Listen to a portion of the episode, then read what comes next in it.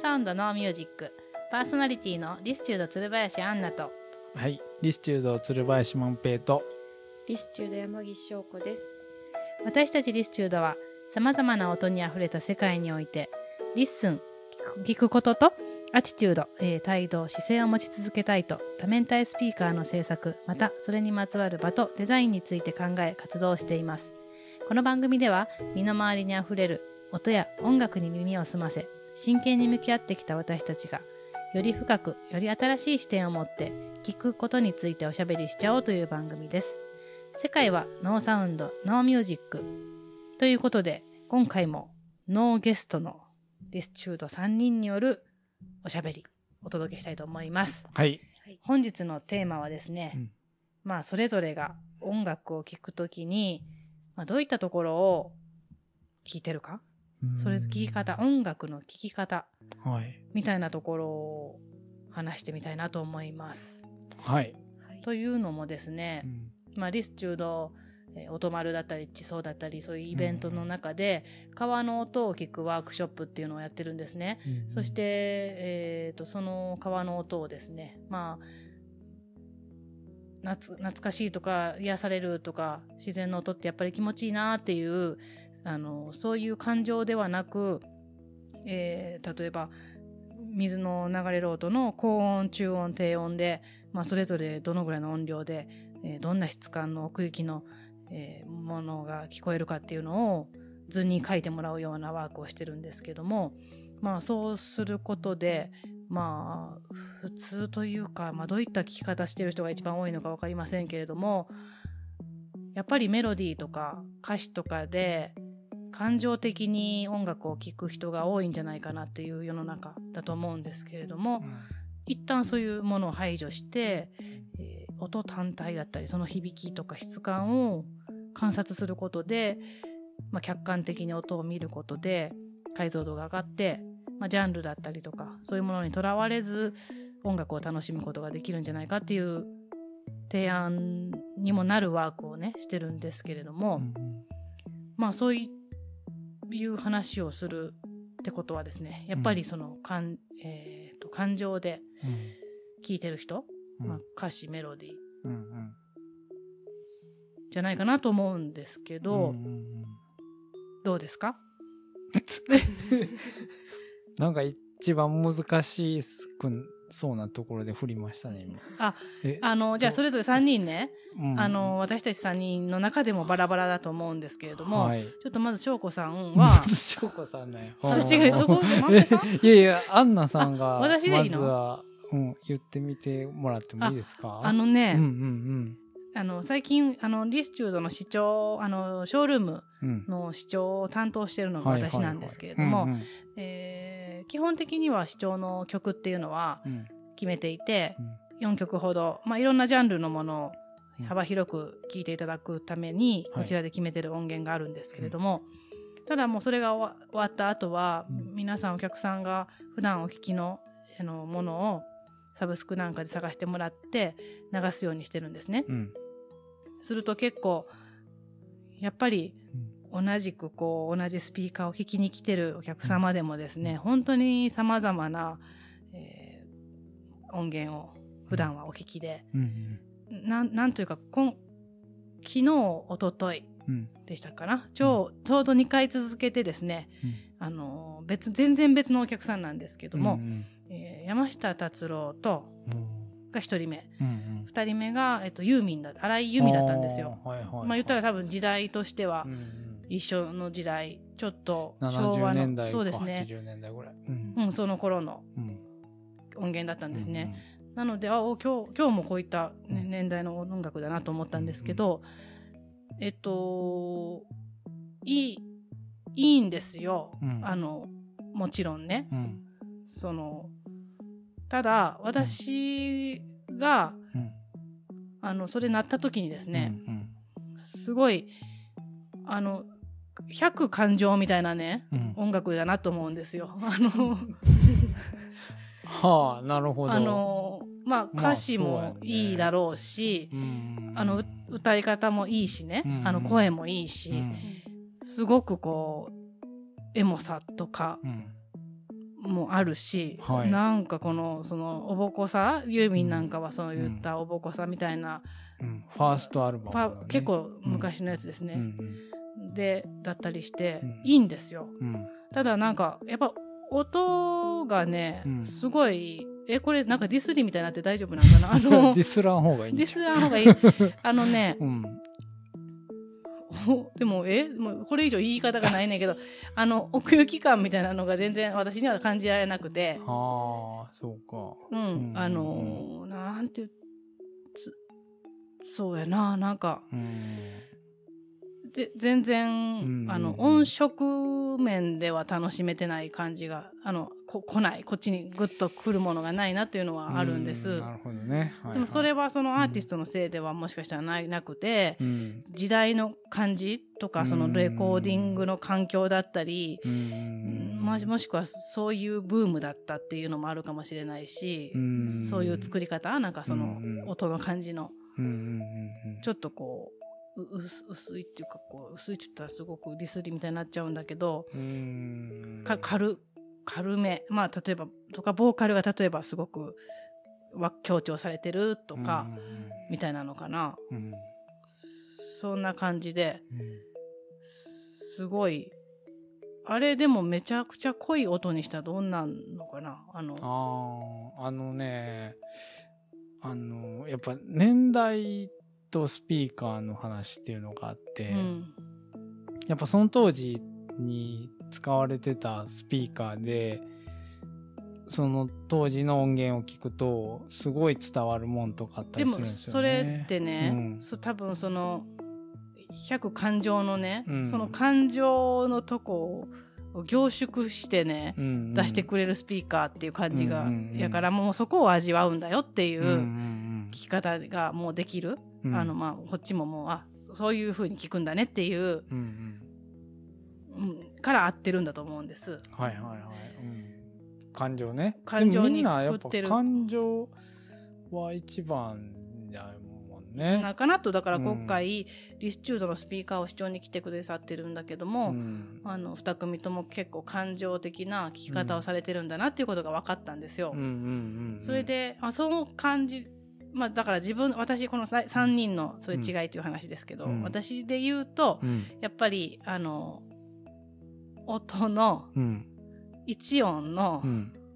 複雑さみたいなところですかね、やっぱりあの坂本龍一さんとかがうん。ポンって一音出した音がうん離れたところのスピーカーから聞いててもうんなんかもうすごい音するじゃないですか、うんうんうんピアノの一音でもすごい音出すから、うん。あれは何だろうっていうとこですね、うん。それきに浴びてそれを聞いてる感じです、なるほどね、うんいい音がどうかみたいな。なんか音音の濃さみたいなのかな、うん。なるほどね。うん。そうやな。だからすっごいうん。変な歌詞ダッサい歌詞でも、うん。めっちゃいい音で歌ってたら好きやと思いますね、そうかそうか。音ね。うん確かに。っていう感じですかね。私はうん。音,、はい。音のあ音ーなるほどね。音を聞いてまうす、ーん。そうかそうか。おっとどういう聞き方ね？そう。だからうん。すごいうんうんあの祈ってますねそのお客さんが。うんうん何選ぶんだろうっていうところですごいあのドキドキしながら検索の時にはいはいはい、あのいい音のやつ選んでくれみたいなのは願ってるんですけど。確かにね、ん。そうやな。うん。あ翔子さんあります？なんか聞き方って。聞き方。でもそれで言ったら、うん。多分まあなんか感情で聞くうん。方かなってうん私は思うんですけど、うんうん。まあもちろんその音の複雑さうん。みたいなのもすごい、まあ、魅力は感じるうし、ん。まあそういうなんか楽器だけのものとか、すごいあの好きなんですけど、でもやっぱりなんかこう歌まあもともと歌うのがすごい好きなんで、うんやっぱりそういうところに着目してしまうどうしてもというか、うん。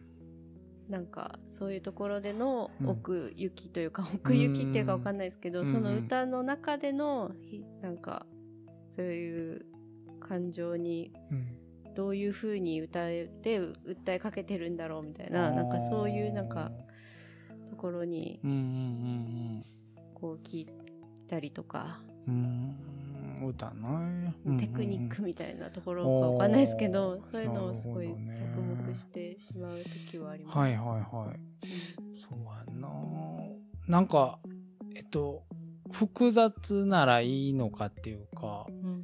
あのもうあって結構シンプルに声とピアノとかうん。だけでも複雑っていうかうん。いくらでも複雑なやつあったりとかいや複雑なのがいいんだよやっぱ。え？えいくらでも複雑なまあまあちそうそうそうそう。そうやねんけど。複雑。うん、そうやんな。いや、だから複雑さっていうのがさ、例えば音数が多かっても複雑やったりとかするあそういうのじゃない。だから一音、ピアノのポンの一音の音違うじゃないですか全然、うんうんうんあのうん、なるほど。そのうんその複雑さですね。ああ、なるほどね。うん。そうやな。めちゃめちゃ難易度高い。えなんかあ難のでも違うくないですか？全然、なんこれみたいな音するじゃないですかうんなんこれみたいな音すんな。うん、確かに。なんか、ほんまそれこそ、なんやろ。記号みたいなピアノの音やったりとか、うんそういうのもあるもんね。聴く音楽によっては。なんやろ。うん。もう、なんていうの？ピアノの音がこう、レッテルのピアノの音っていうか、うんうん。そういうのもいっぱいあるもんね。ううんん。で万平さんはじゃあどこで聞いてるんですか？俺？うんえーっと、バランスでしたっけ？うん、そやな。なんか、なんか昔のことを思い出してて、今。でもそれはあるかもうん。今と違うとかうんうんうん。そうそうそう。で、まあ、昔は、えっと、まあそうやな。なんか、まあ、まあ、大学の時の話やねんけど、うんそれこそまあ、まだテクノとかさ、聞いてなかった。うんその、あの、普通になんか、ポップスっぽいものとかをしか知らんかったから、聞いてた時に、あの、まあ、当時まだラジカセで聞いてたし、その、なんか、そこまで音とかは全然、あの、気にしてなかったってんですけど、でもなんか、また衝撃を受けた話していいですか？あの、その時、えっと、僕、あの、アートリンゼっていうね、大学1年生の時にアートリンゼっていう人が、ムンドシビリザーズやったかなっていうアルバム出したんですよ。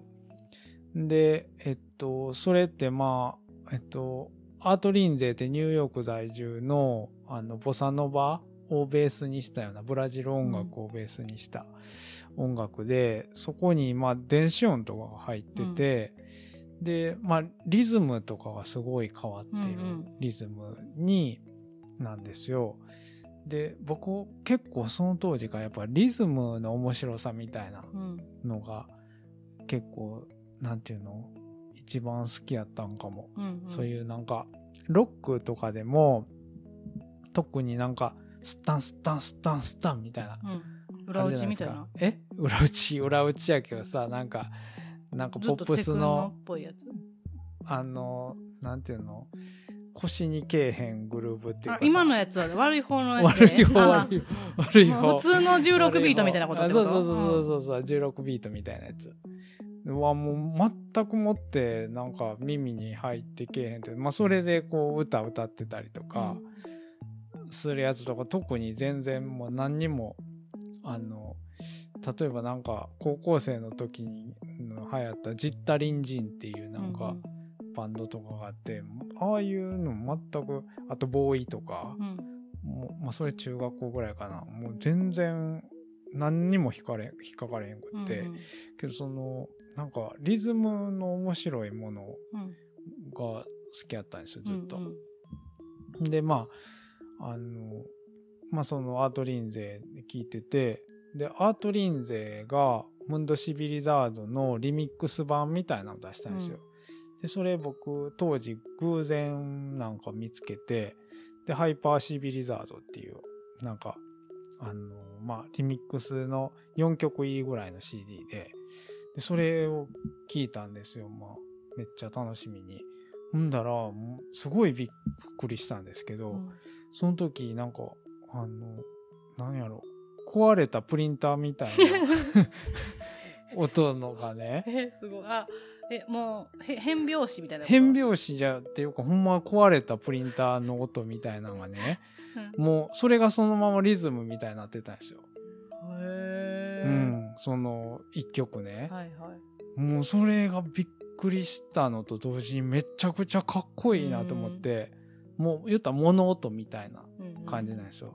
ギギ言ったようなあギガコーとか、んなんかそういうやつ。それが、それに、その、ムンドシビリダードの曲、歌、そのまま載せてるー感じうんやって、そう、あの時に多分なんかいろんなことがまたなんか、かっこよさが変革したっていうか、うん物音的な、うんもう、なんやろ、その、楽器の音ですらない音が、初めてかっこいいっていう。あでもそれって、うん。ティソーでやったオートマルでやってる、うんその飛行機の音だったり、うんうん。犬の鳴き声とかがちょうど合わさった瞬間みたいな、うんうんなんかウテナさんもミラクルラッキーみたいなのがあったりしてとか言って話やったけど、うんそれと一緒ですよねそのなんかそう、そうなんですよ。もう、びっくりして、僕は。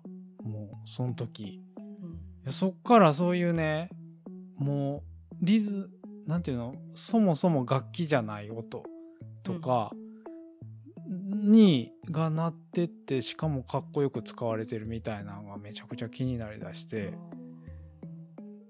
っていうのを意識しだしたら、もう、どんな音楽でもいけるようになったっていうか。ちょっとね ボーイもいけるやったえーボーイもいけんの？ボーイっていうかね、その音楽じゃない音楽。あまあ、すごい世の中に実験的な音楽いろいろあるじゃないですか。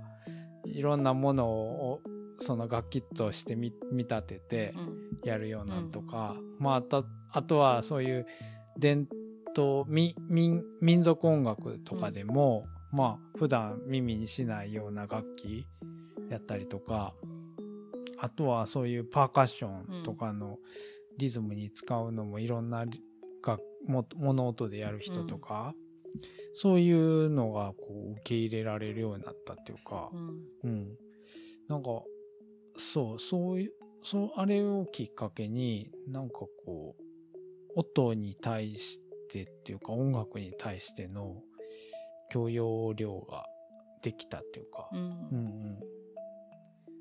で、今も、そういう、なんていうの、だから、声とか歌詞とかで、なんか僕衝撃あんま受けたことなくて、それこそ音楽で。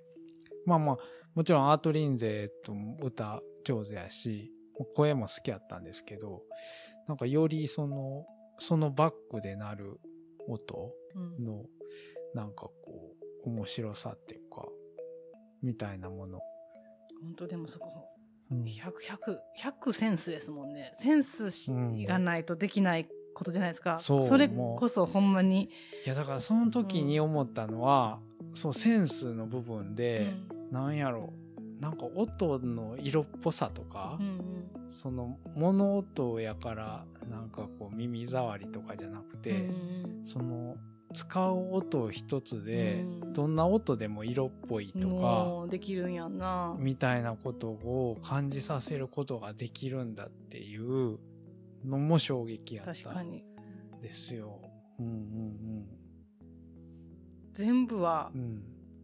うんその単体で成り立ってるもんではなくって、うん。そのなんか音も音質がいい悪いってさっき私はうん。一個の音のうん。良し悪しでうん。聞いてるって言ったけども、その音がいいいく感じるのも、うん。悪く感じるのも色っぽく感じるのも、うん。その構成だったり、うん。そのどこでうん聞かせるかとか、うん。タイミングとかリズムに選ぶセンスね、センスがあるからそれが生きてくるっていうところですよね。うんうんうんそう。なるほどそれはそうかも。うん、だからより面白くなりましたよねそれ以降は。音楽聴くのが。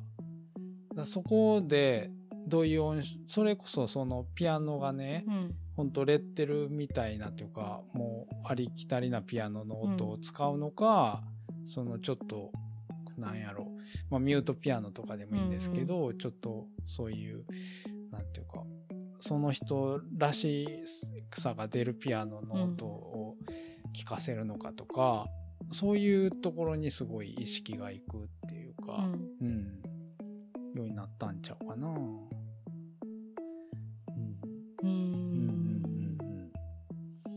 はい。うわーこれはでも何にでも置き換えて、えっと考えられることですね。うん。そのもういやあの、うん。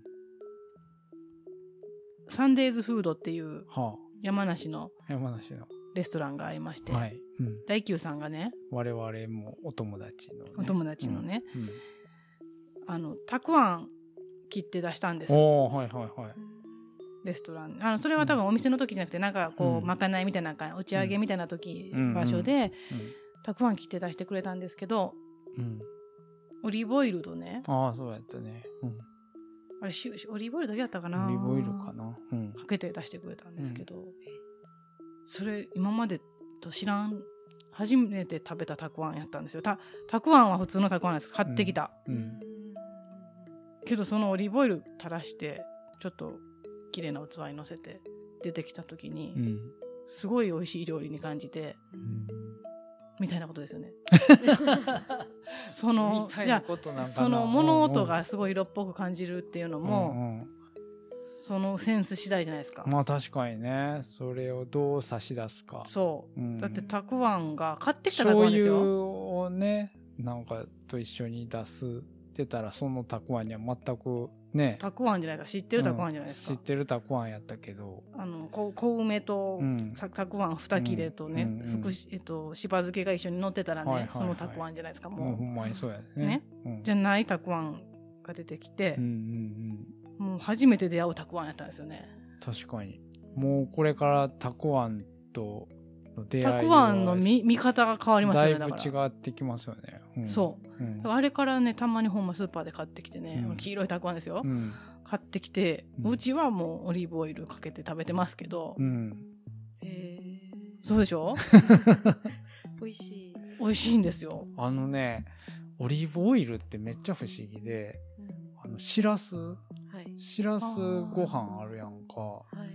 はい。ご、温かいご飯にしらすかけてさ、醤油かけて食べたら美味しいやんか。はい。あれ、オリーブオイルかけてみたら、すごいね、洋食になんね。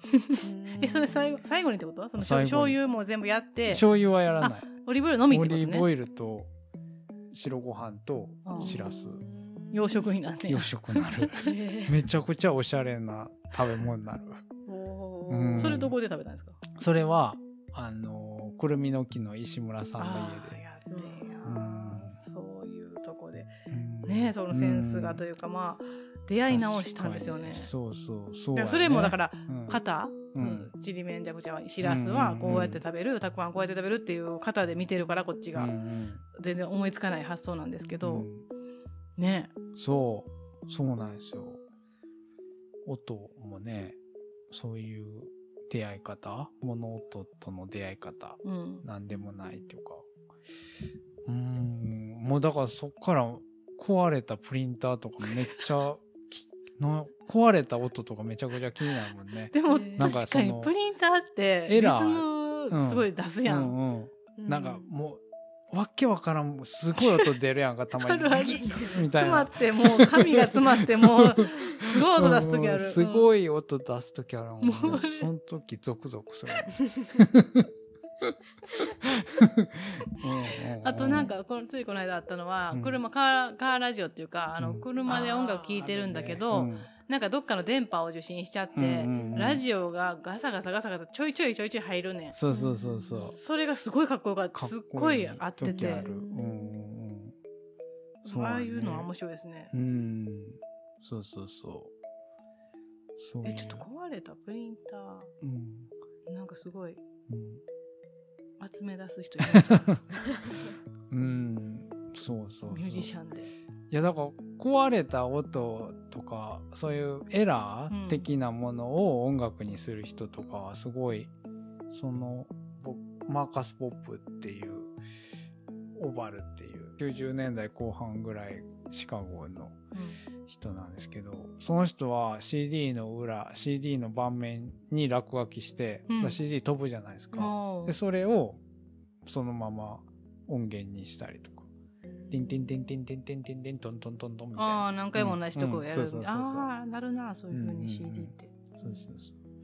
そういうの出てきたりとか、うん、多分なんか、僕と、僕が感じたそういう、そういう音に対する、なんやろ、あの、セクシーさみたいなうんのを、そうなんか世界中。なんかそのさやっぱ さっきからさエラー音とかさ、うん。壊れたってさ、うん。結構危険信号みたいなさ、うんうん状態やんか、うんうん。うんそれってなんかこう危うさっていうか、うん。まあ危険な香りじゃないけど色気とちょっと結びついてるとこあるのかなって思った。いやだからさ、うん。それが本当にセンスやねんな。そのただの壊れた音としてしか聞こえへんうか、ん。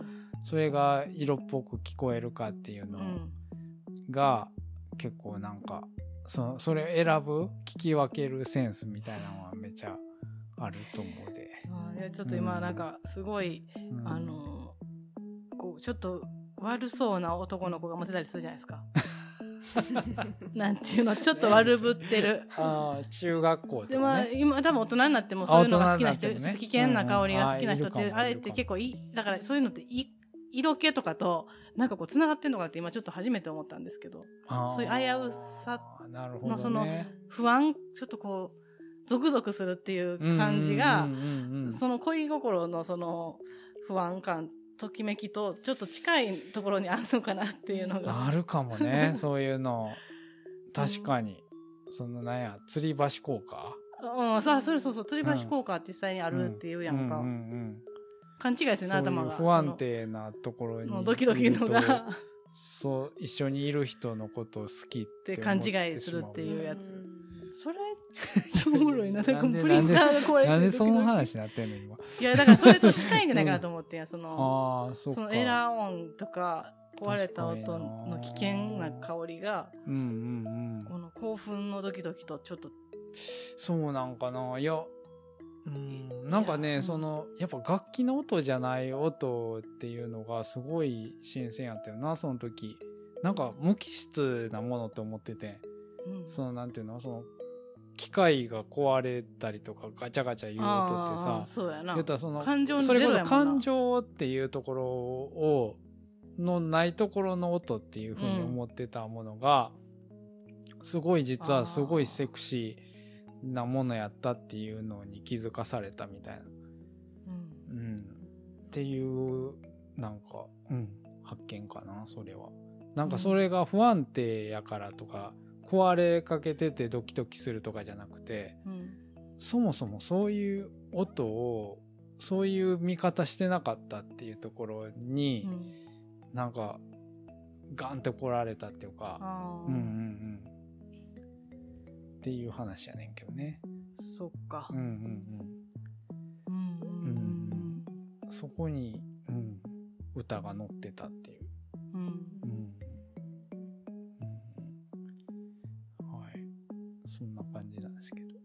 はい。いやでもちょっと、うん。あの面白いですね、うん。あのいろんな今の聞くとうん。やっぱりそれぞれ聞き方違いますし、うんうんうん。他の聞き方で試したくのもなりますよね。そうですね。うん。うん。確かに。はい。はい。ということで、皆さんのご意見もうん。お待ちしておりますので、はい。ぜひお寄せくださいね。はい。あとあの、うん。告知もしときましょ盛岡書店の、う。はい。はい、はいもうあの前回も一本撮りましたけれども、はい。7月の15日からうん30日まで銀座の盛岡書店にて、はい。リスチュード初の展覧会を行います。はい。はいね。うん。そしてえー、とお昼の1時から夕方、夜の7時まで、はい。えー前日、えー前日週、うん。えー、と会期中無休で。はい。会期中無休で、週全部の末にはあ週末にはイベントをイベントも。予定しております。はい。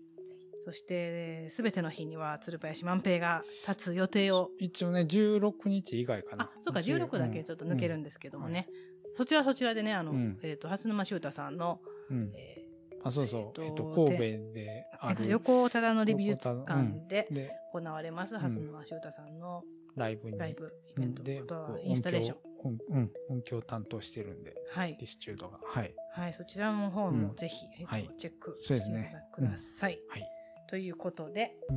えー始めますね。はい。この番組ではえー質問や感想などのお便りを募集しています。はい。番組トップページにあるインスタグラム、ツイッター、ホームページのコンタクトなど、どこからでも送っていただけます。ぜひお気軽にお寄せください。皆さんの音を聞くポイントだったりするのもお聞かせください。音のことでも、スピーカーのことでも、それ以外のことでも大歓迎です。さて、次回はどんな音に出会えるのでしょうか No Sound, No Music。お相手は鶴林アンナと、はい鶴林万平と山岸翔子でした。ありがとうございました。ありがとうございました。